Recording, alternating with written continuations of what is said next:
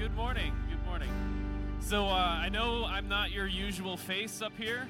Uh, so no, no worries. Pastor Weston is he's home. He's quarantining. Um, ran into uh, a situation where he came in contact with someone who tested positive, and then he ended up getting some symptoms. So he's uh, sequestered in his bedroom, probably watching uh, something Marvel or Star Wars. So, anyways, let's uh, let's let's join together in worship. Here we go.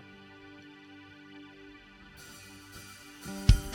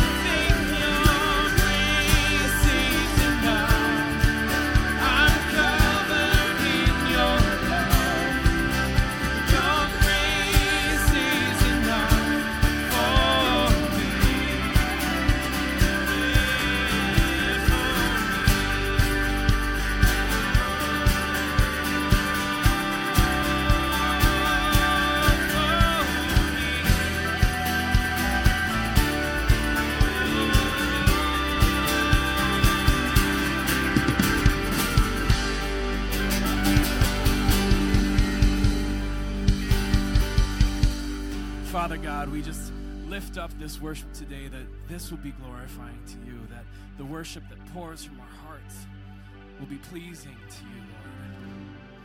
Thank you so much for the things that you provide for us for this time together to gather as a church. Bless this time together and bless this worship.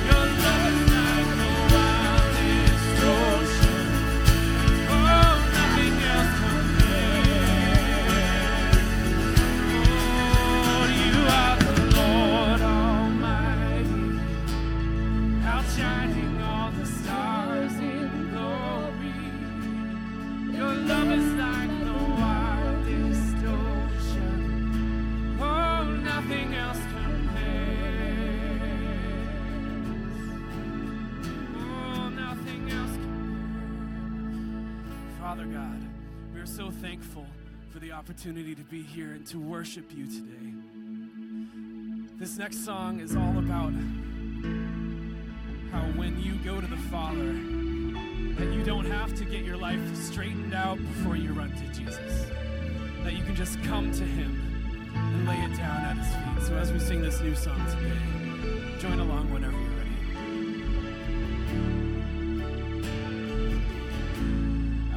carried a burden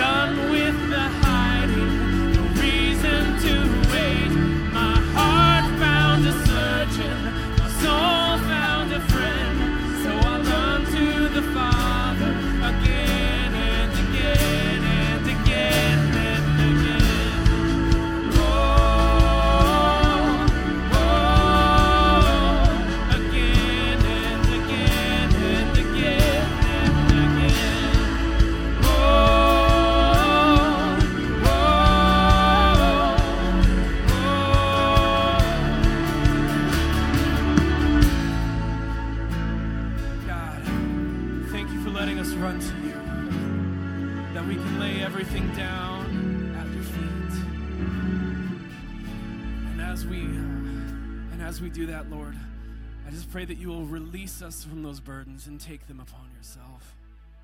Help us be completely gone of those words. In your name.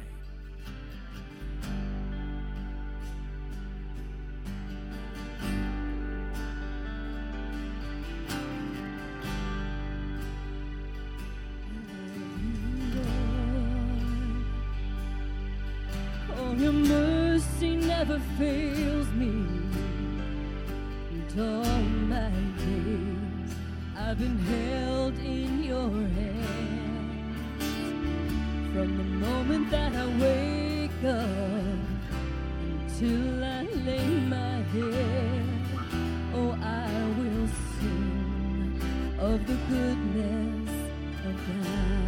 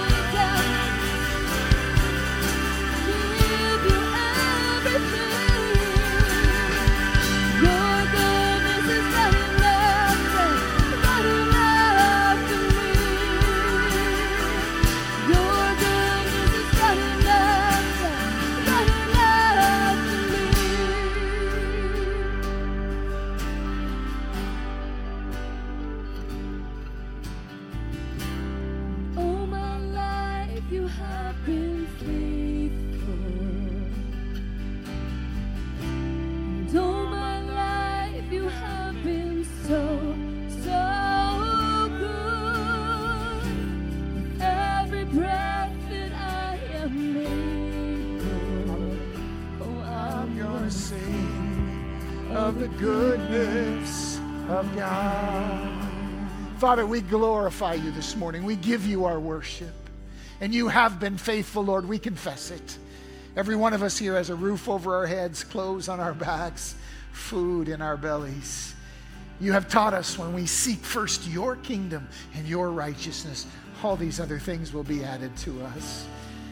We confess your faithfulness this morning and we rejoice in it, Lord. And we thank you that though we've been in this wilderness a long time, God, we're coming out. It feels like we're getting to the end. It feels like this trial is almost over. God, continue to refine us in it and cause us to lift our eyes and look over Jordan to the freedom that's near. We pray for that. Pour your spirit out on our gathering today. We ask it in Jesus' name. Amen. Amen. It is great to see you, church. It feels like we're almost to the end. Somebody say amen. amen. It's like we're getting there. We're getting there. Take a moment, say hi to somebody, would you? Make sure everybody feels welcome this morning. Would you do that?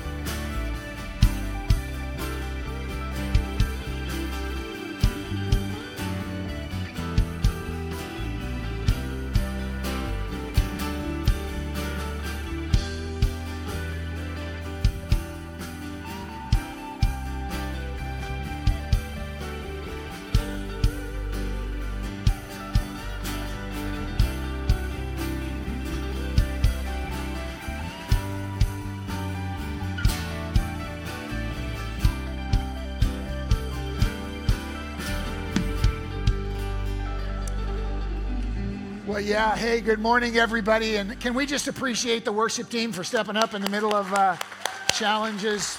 Andy, thank you for stepping up.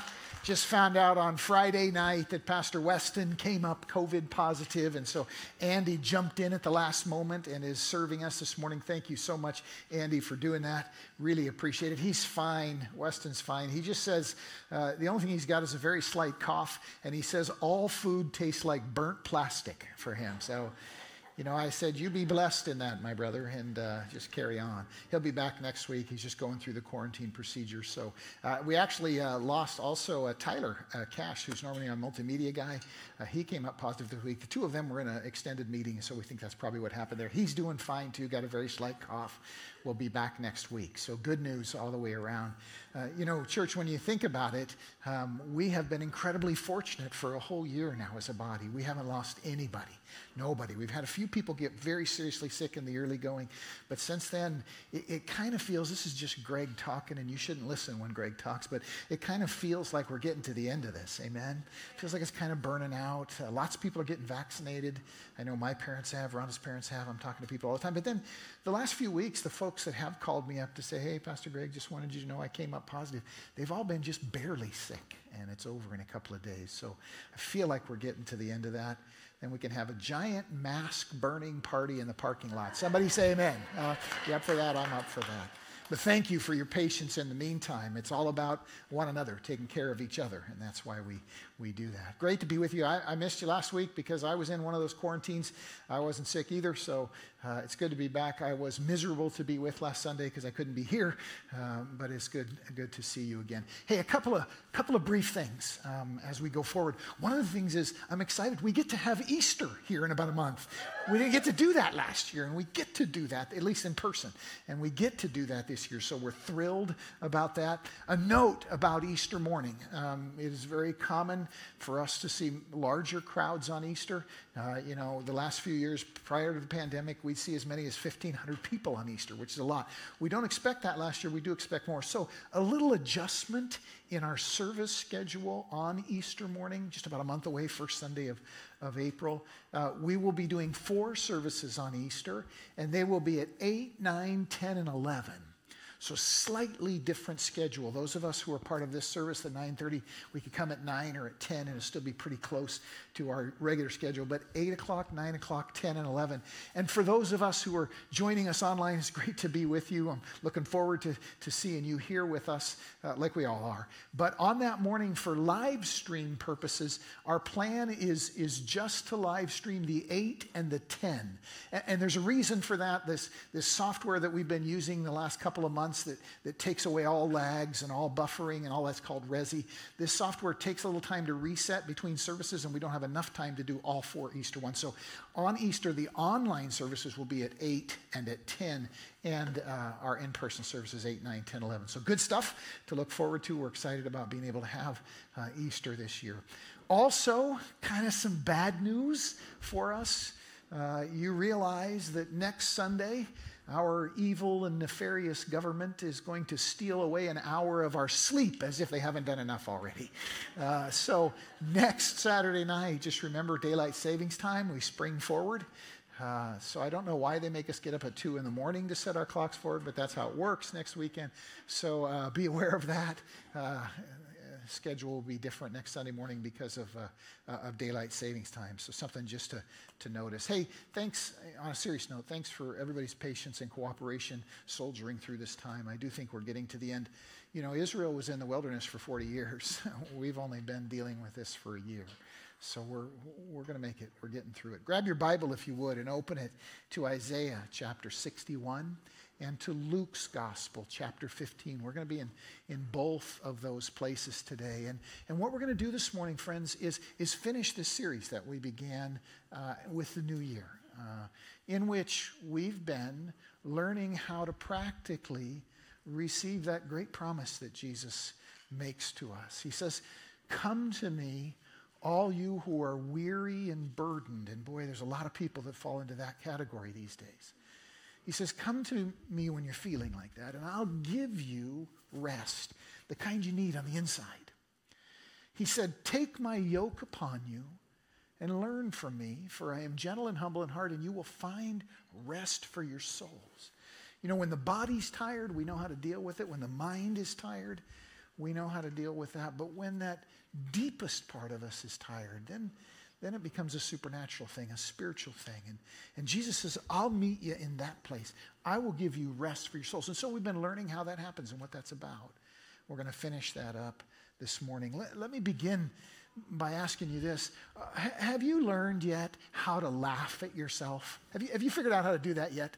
Um, you know, I hope you have. It's harder when we're younger, but it gets a little easier, uh, generally speaking, as we get older. Learning how to laugh at yourself is a beautiful, beautiful thing. Some of us have that gift. If you haven't yet, let me encourage you to reach for it. Everybody knows how to laugh at other people, but learning how to laugh at yourself, that's a, that's a rare and precious thing. I remember a, a, few years ago, about four or five years ago, when Ron and I were on our biking trip in Europe and we're riding around. And, uh, you know, I, it's my favorite thing in the world. We've been able to do that twice, and I'm just in happy land. And just riding through the countryside and seeing all the sights these old farmhouses, the pastures, the thousand year old churches on the corner, uh, just drinking it all in. When I'm riding, my head's just on a swivel. I'm looking at everything but the road. And this last time we were riding down through the southeast part of England, just gorgeous pastures and farms and little manor houses and a castle here and there. And, and I'm just soaking it all up and I'm talking a blue streak. I'm constantly telling Rod, oh, this happened here and this happened there because I'm such a nerd. And I'm paying attention to everything but what I'm doing.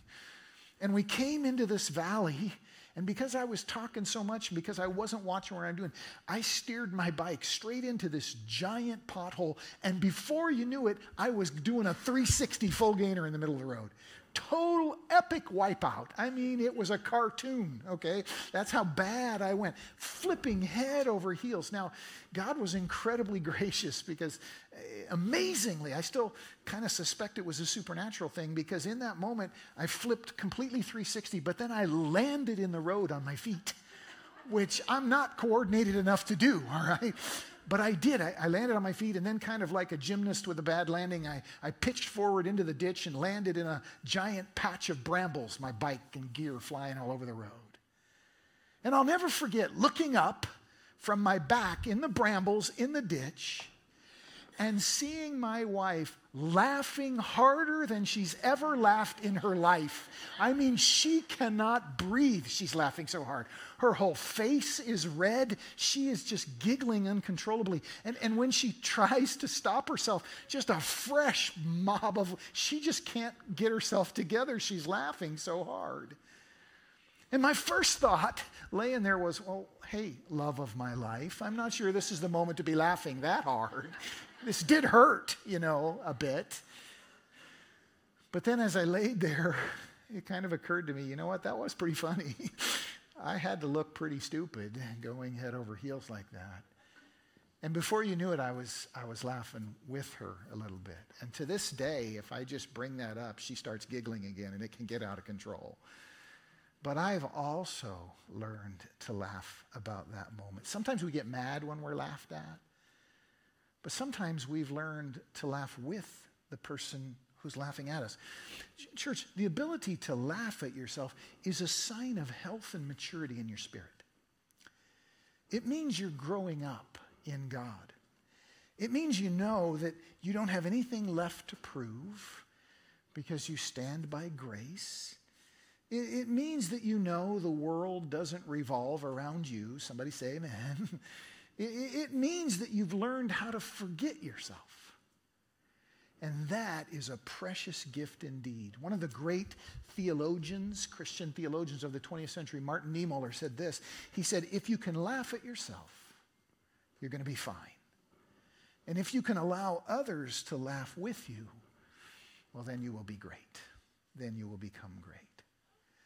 But how does that happen? Most people never learn really how to laugh at themselves because they're so busy crying over themselves. I wonder if that's you this morning. If it is, know that God wants to meet you in that place as we finish this series and open His Word together. The ability to laugh at yourself, friends, is not something that you achieve it's not a ladder you climb or, or a mountain you summit. Instead, the ability to laugh at yourself is a gift that you receive. And it's a gift that comes from brokenness. Let me say that again. It is a gift that comes through the experience of brokenness. Want to introduce somebody to you for just a couple of minutes in a very short video. Maybe you've heard of him, maybe you haven't. His name is Nick Vujicic. He's a Christian brother who has become one of the great evangelists of the 21st century. He spends his life traveling the globe and sharing the gospel. And he does so from a unique platform. You see, Nick was born without legs and without arms. Imagine what that's like. And yet, he's a married father of four, has a worldwide gospel outreach ministry, has touched the souls of millions. If you haven't met him, let me give you about two minutes of video here. Turn your attention to the screen and let's get to know Nick a little.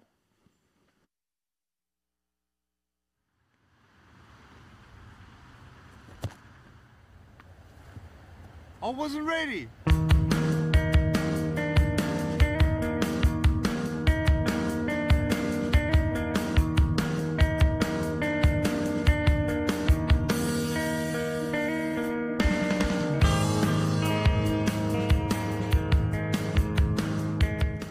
Arms and no legs, but I'm very thankful that I have my little chicken drumstick here.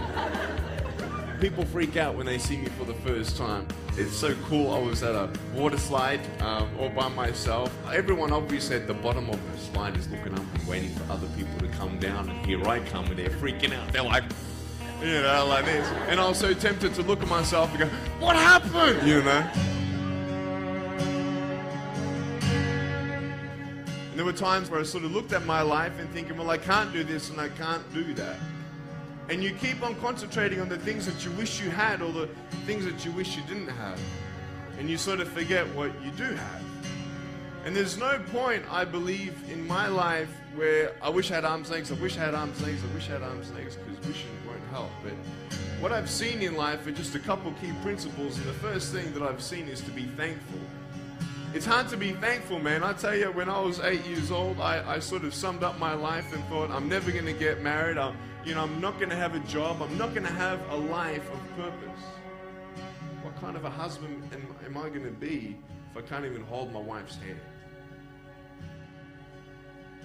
It's a lie to think that you're not good enough. It's a lie to think that you're not worth anything.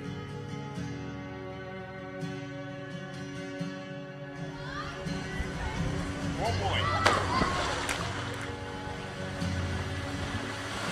Woo! It's freezing. I can't feel my hands. I love life. You know, so many people come and say, How come you smile so much? And you know, Nick knows how to laugh at himself. Think of how hard that would have been to learn. And yet he has in a rich and powerful way. He's one of the most inspiring people in my life. And if you don't know his story, you haven't heard him speak, uh, the internet is your friend. Go out there, look it up. You can find him. It's worth your time. But Nick has learned, even with all his challenges, even with all his brokenness, in fact, because of his brokenness, he's learned to laugh at himself. I saw an interview, uh, I think it was ABC News that did with him, kind of one of those Monday morning talk show things. And it was beautiful. The, the person interviewing him said, is, is it intimidating to speak to millions of people? Isn't that intimidating? And he said, Yeah, I get sweaty palms every time. you know. And at another point in the interview, she said, uh, Nick, I can't imagine that you have any enemies. Do you have any enemies in the world? He said, You, you can't believe there's thousands of people that won't shake my hand. You know, he, he just, he's, he's able to laugh at himself. God wants you to feel that.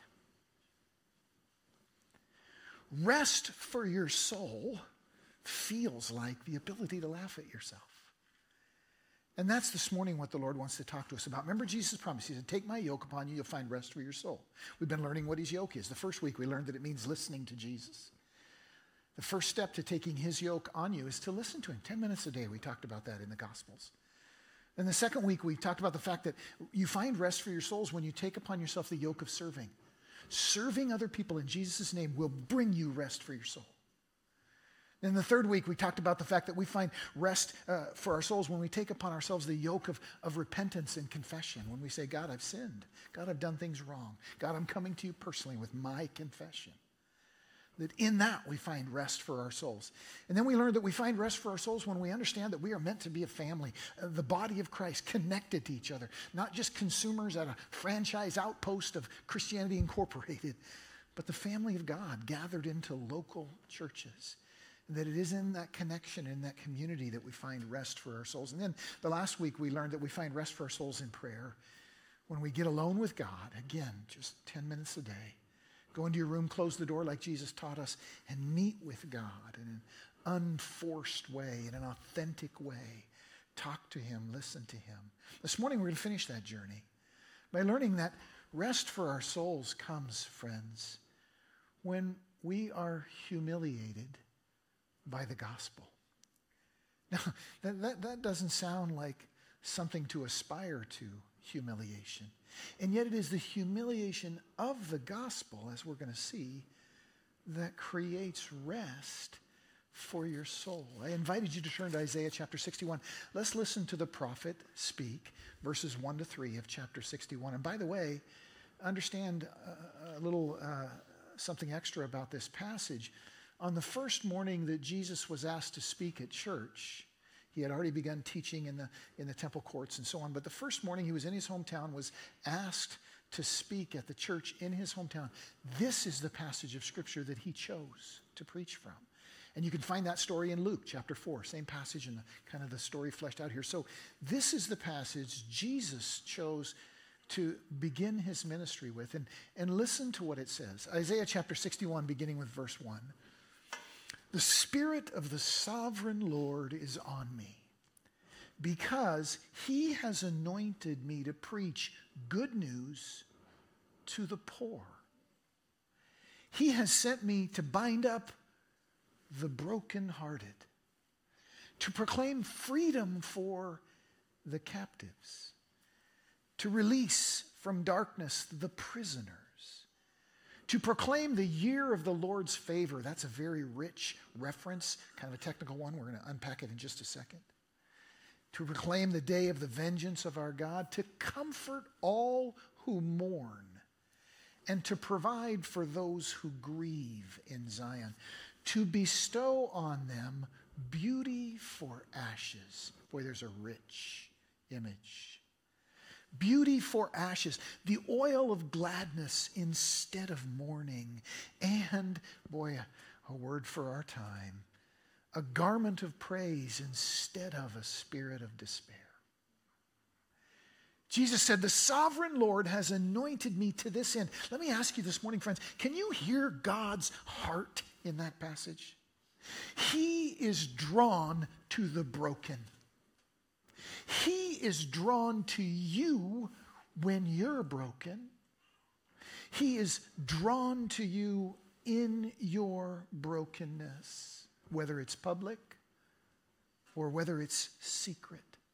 Listen to the relentless emphasis in Isaiah's prophecy. He has sent me to preach good news to the poor, to, re, uh, to bind up the brokenhearted the captives, the prisoners, those who mourn, those who grieve. And then he says, to proclaim the year of the Lord's favor. It's easy to think that's just throwaway poetry and sentimentalism, but it's not. It's a direct reference to a reality that God built into Israel when he first created the nation, something called the year of Jubilee. And here's how it worked when Israel was first brought into the promised land, everybody was assigned a homestead. Everybody got ground, acreage, a place to, to, to raise a family. Everybody was given land. And in Israel's economy, the world's first welfare system was designed. Because in that economy, if something happened to you, whether by your own fault or whether somebody took advantage of you, whether your own ignorance or failure or, or whatever it was, or whether someone you know, took advantage of you uh, by knowing the system better, whatever happened, if you lost your land, you only lost it until the next year of the Lord's favor. Because every 49 years, something called the year of Jubilee would come. And in the year of Jubilee, all debts were erased, all all that was owed was, was reckoned paid, and the land that belonged to you was returned to you no matter how you lost it. That was built into God's earthly kingdom from the very beginning. Jesus says, I've come to proclaim that to you in a far deeper way than Israel ever experienced on earth. Uh, church, the message here from Isaiah, from the Spirit of God through Isaiah is this God, God is drawn to you when you are broken. He is moved by you when you are broken. You know, I didn't really understand that until I became a parent. That changed my understanding of God in this way. When Isaiah was about three years old, he was born with an infant asthma. He grew out of it, but in those early years, he was occasionally afflicted by asthma. And one time, he, he had to be hospitalized. He was in the hospital for three days. And, and I can remember going to the hospital after work to be with him. Mom was there the whole time. And, and he's in that oxygen tent, and he can't come out, and I can't go in. And, and he would put up his arms, and he would cry, and he would weep, and the tears would come down his face, and he so wanted to leave the hospital. And I can remember feeling in that moment, son, I don't think I've ever loved you more than right now. Isaiah says God feels that way about you in your brokenness. God feels that way about each one of us. The way you feel when your child is crying, is broken, is hurt. I remember a night when Rhonda and I were utterly broken. You know, it's no secret, I've shared the story before. Rhonda and I didn't grow up in church. We didn't grow up believers. We didn't become Christians until after we were married. And so before we were married, we made some mistakes. One of them was that we had an abortion. And at the time when it happened, we just thought of it as a, a medical solution to a, a problem that would make things better. But after we became believers and understood what had really happened, we were broken. And I can remember a night in Belfair, Washington, in the little mobile home that we lived in while I was in the service. And I can remember that Friday night curled up on the bed with Rhonda as she sobbed brokenly for hours. And I tried to console her, even though I was feeling the same pain as we understood for the first time what had really happened there. And, church, in moments like that in your life and mine, that's when God draws near to us. He says, I've come to proclaim freedom to the broken.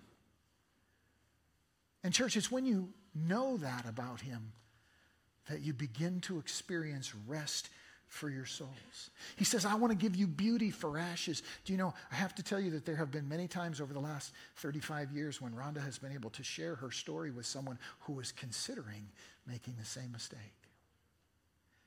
And many, many times, she's been able to help somebody to realize what's really going on and to make a different choice. Beauty for ashes. You are never more uh, attractive to God. He is never more drawn to you than when you are broken.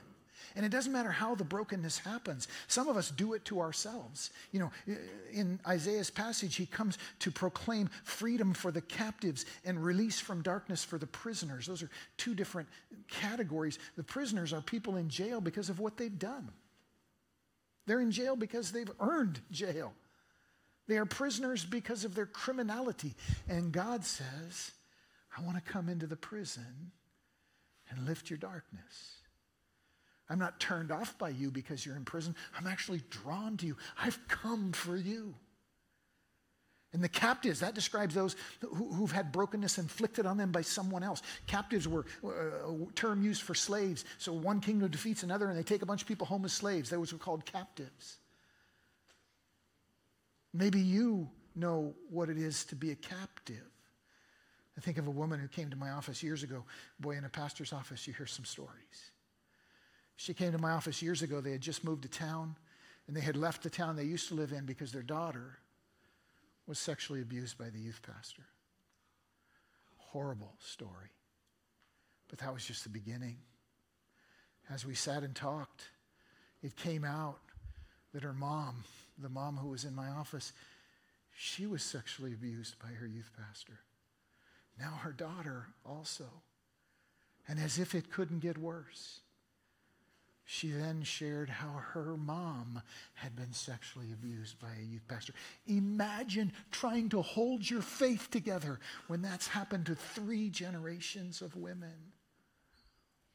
Yeah, she was a captive. Jesus says, I've come for you in those moments.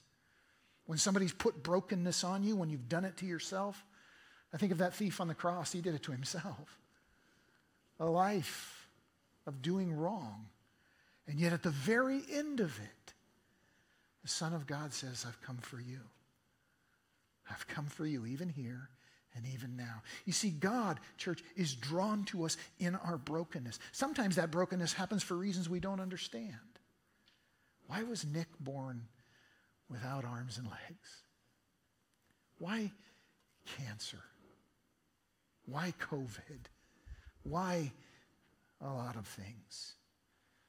In those things, though, no matter how we got there, Isaiah is telling us that God's desire is for us in those moments. His desire is to give us beauty in place of our ashes, to change our despair to gladness, to bind up the broken heart, no matter how we got there. I remember working in the ER all those years ago, and in the ER we had a, a, very direct attitude. If you came to the ER hurt, it didn't matter how you got hurt.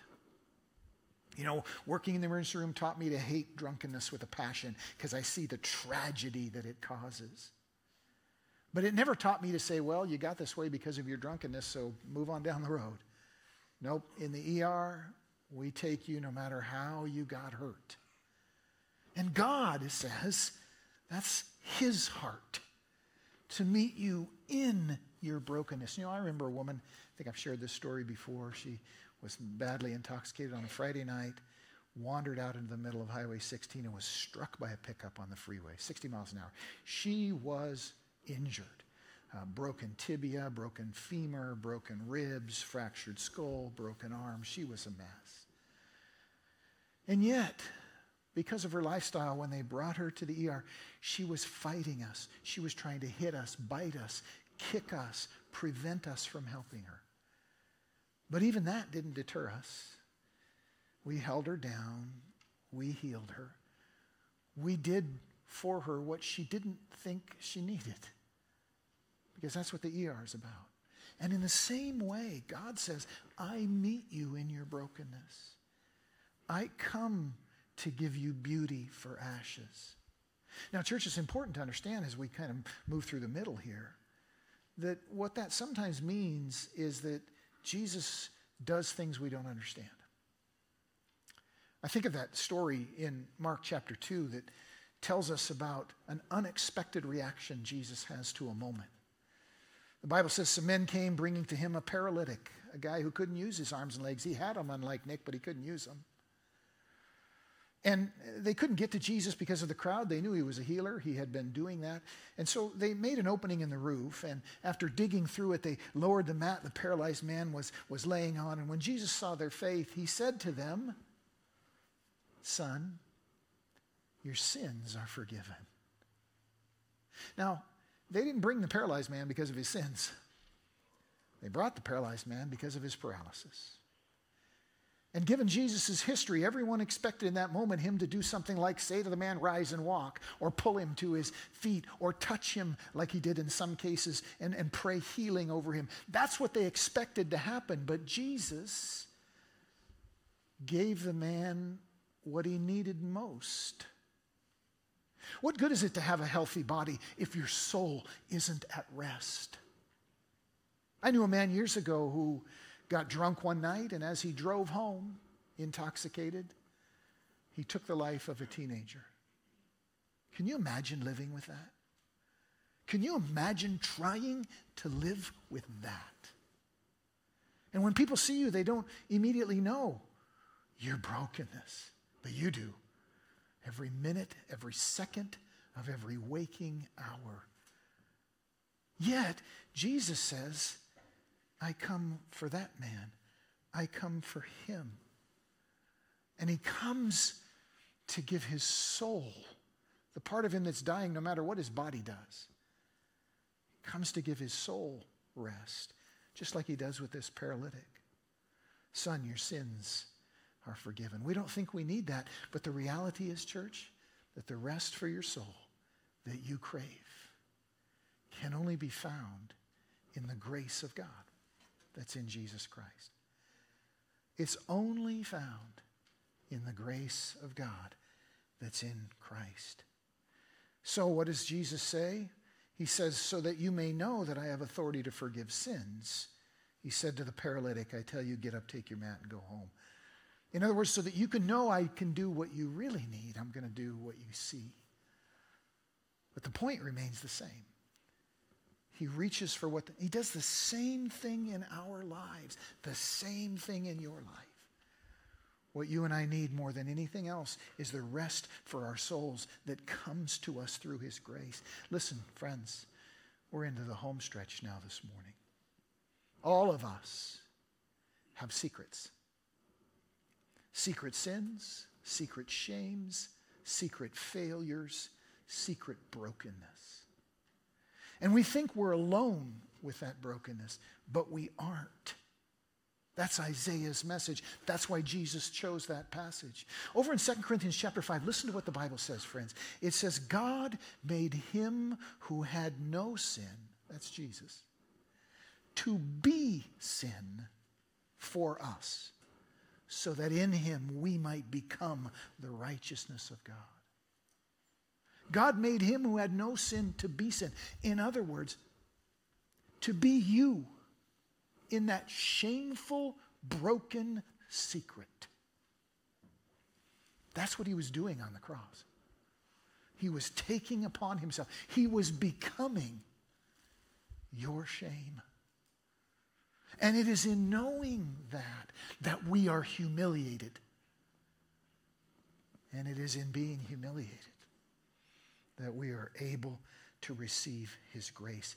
Listen to me, we're almost done this morning. You can't receive rest for your soul until you let Jesus become your sin.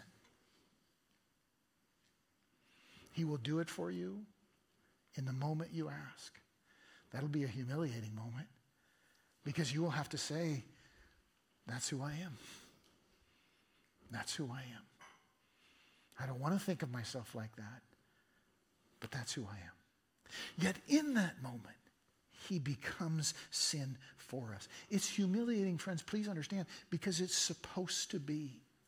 The biggest obstacle to receiving God's grace is our ego, our pride. That's precisely why the gospel is designed to humble us.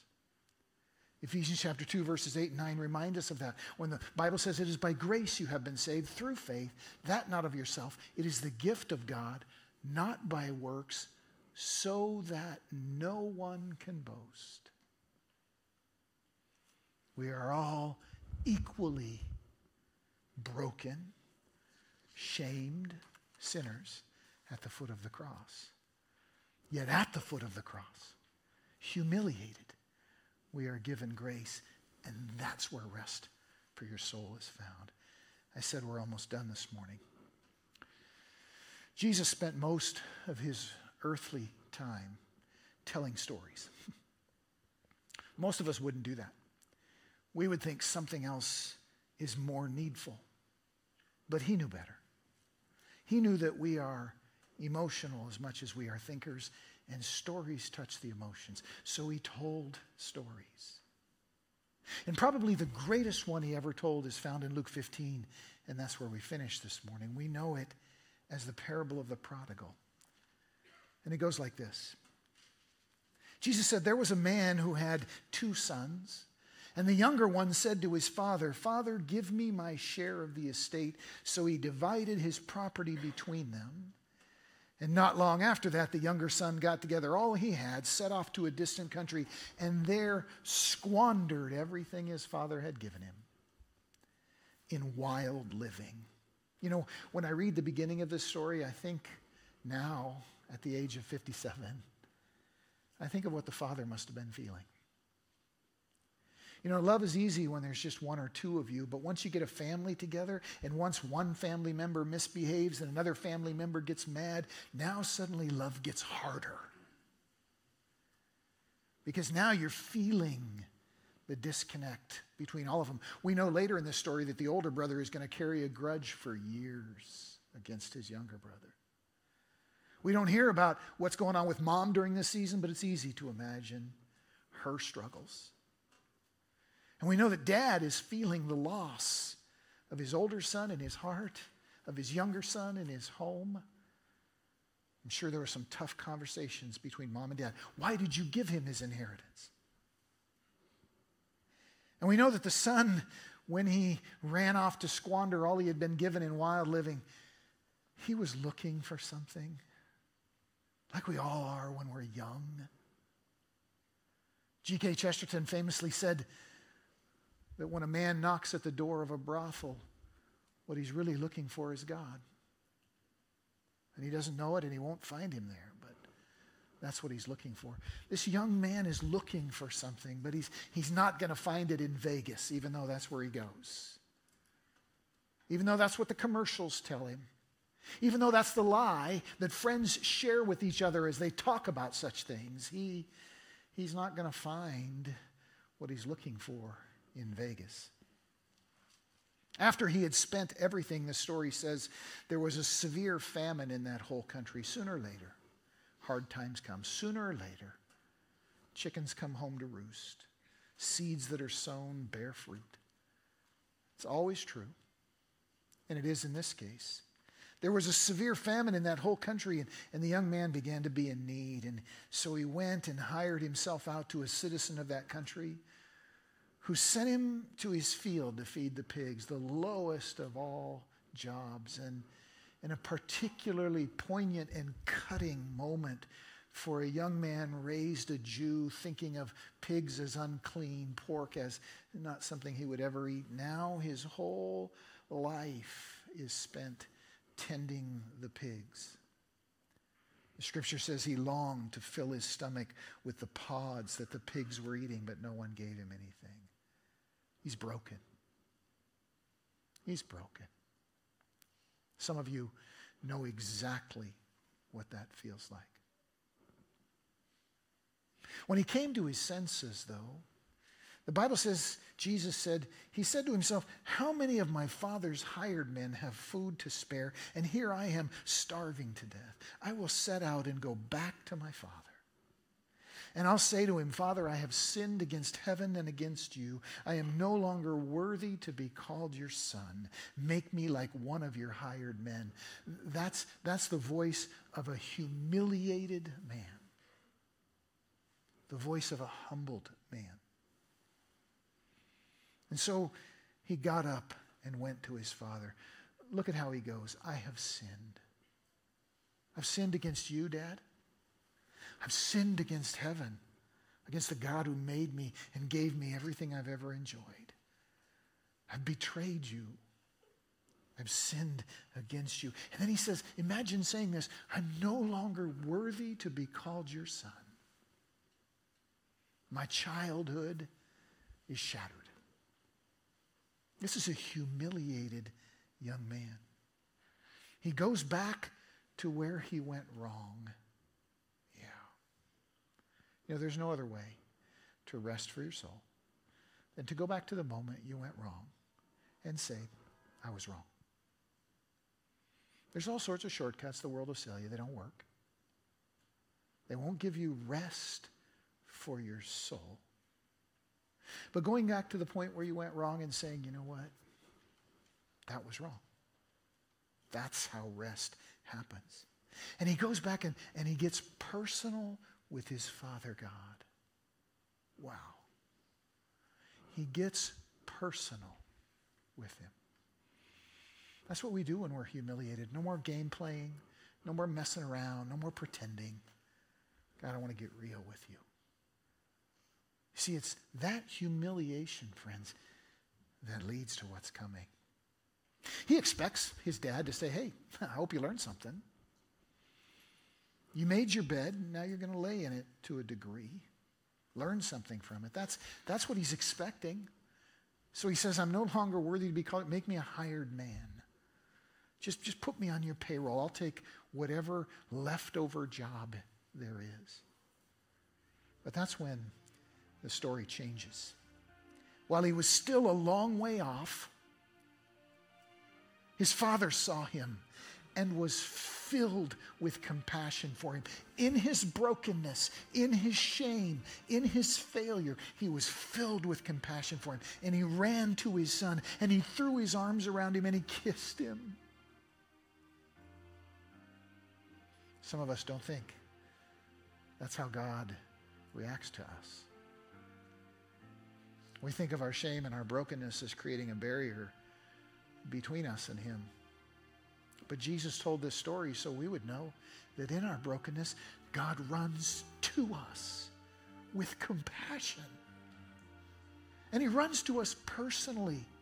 He doesn't run to his son in, in, kind of a generic way. He throws his arms around him. He kisses him. He says, My son.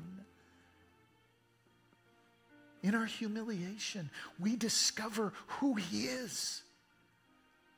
And that's where rest for our souls comes from. The son said, Father, I've sinned against heaven, against you. I'm no longer worthy to be called your son. He gives his rehearsed speech, he, he verbalizes his brokenness. He says, All I've got here is ashes. Father says, I want to give you beauty for your ashes. The father said to his servants, Quick, bring the best robe and put it on him. Put a ring on his finger and sandals on his feet. Bring the fattened calf and kill it. Let's have a feast and celebrate. For this son of mine, he, he owns him personally, just like he wants you to know he owns you. This son of mine was dead and is alive again. He was lost and is found. Let me ask you, friends, what do you think the son is feeling now? He's humiliated. He's at the end of himself. But at the end of himself, what's he discovering? The truth about God, who his father really is. And he's never going to forget this moment. From this moment forward, he's going to know something about his father that is unforgettable. And it is going to create rest for his soul just like it does for you when you discover who He is. And I invite you to bow your head and close your eyes with me this morning. Lord Jesus, we thank you for coming and telling us stories about the Father. Thank you for coming and revealing to us that in our brokenness, you come for us.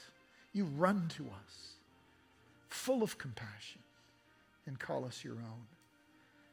God, help us to understand who you are in your grace, in your love, that we might find rest for our souls. We pray for that this morning. Friends, with our heads bowed and eyes closed right now, I want you to know that God is running towards you. He wants you to, to bring your ashes, lay them at His feet. He will give you beauty for them. He wants to throw His arms around your spirit, cover you with kisses, so that you will know that you are His. And that's where rest for your soul is found. This humiliation of owning your shame opens your hands, your heart for the gift of His grace, and He offers it to you right now, right here, in this moment. Lord, we thank you for your word. God, send us from here today at rest in our souls because of who you are because we know you as Father, because you call us your daughters and your sons. We pray for that this morning. Send us from here with our souls at rest because of who you are. We pray it in Jesus' name. Amen. Amen. Would you stand with me, church? In case you couldn't tell, I've been wanting to preach that for two weeks. I'm just busting out of my heart because that's that's where this whole circle of rest for our souls finishes. So bring your brokenness to the Father. Maybe you need to tonight, like we did that night in our mobile home in Belfair. You need to curl up with God and let it out. He'll meet you in it because He loves you. Now may the love of God the Father and the grace of the Lord Jesus Christ and the fellowship of His Holy Spirit go with you throughout this week. Go with God. Tell someone you love them. Have a great afternoon, church.